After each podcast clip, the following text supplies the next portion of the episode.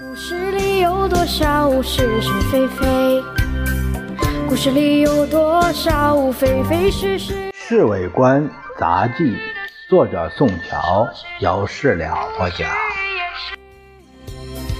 故事里的事，说不是就不是，是也不是。故事中共代表团今天全部撤走，也就是说，和平谈判的机会完全没有了。陈建坤，侍卫长把我叫到跟前，你可以到明故宫飞机场看看共产党撤退的情形，回来报告给我。是，侍卫长。上哪儿？老杨见我上吉普车就问：“看热闹，看共产党退了没有？”啊，我跟你一道去。他跳上车子，反正现在没啥事我们两个人来到机场的时候，黑压压的挤满了许多人，除了新闻记者以外，还有好多教授、学生模样的人。他妈的，这是来送行啊！这这全是左倾分子。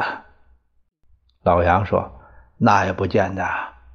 当然，还有我们筒子号的人物。”再仔细一看，国民参政会秘书邵力子正被一群记者包围着。对于记者们的问题，邵老头子只是摇摇头，绝对不肯发表意见。哎，他怎么来送信了？这位老先生和张治中两个人都是亲共，他们一向极力主张和平谈判。如果张治中不是去了新疆，他一定也会来。正说着呢，一看中共代表团那些人已经准备上飞机，就和老杨赶紧上前盯了几步。哎，怎么不见周恩来呀？你这家伙简直不看报！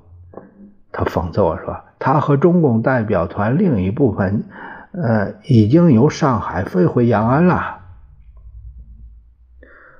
他们一个个上了飞机，最后上去的是董必武。”他站在扶梯上，和欢送的人群招招手，说：“再见，再见，我们还会要来的。”送行的人有一些好激动，他们非常热烈地挥舞着帽子和手巾，一直等到飞机起飞之后，这些人才无精打采地散掉。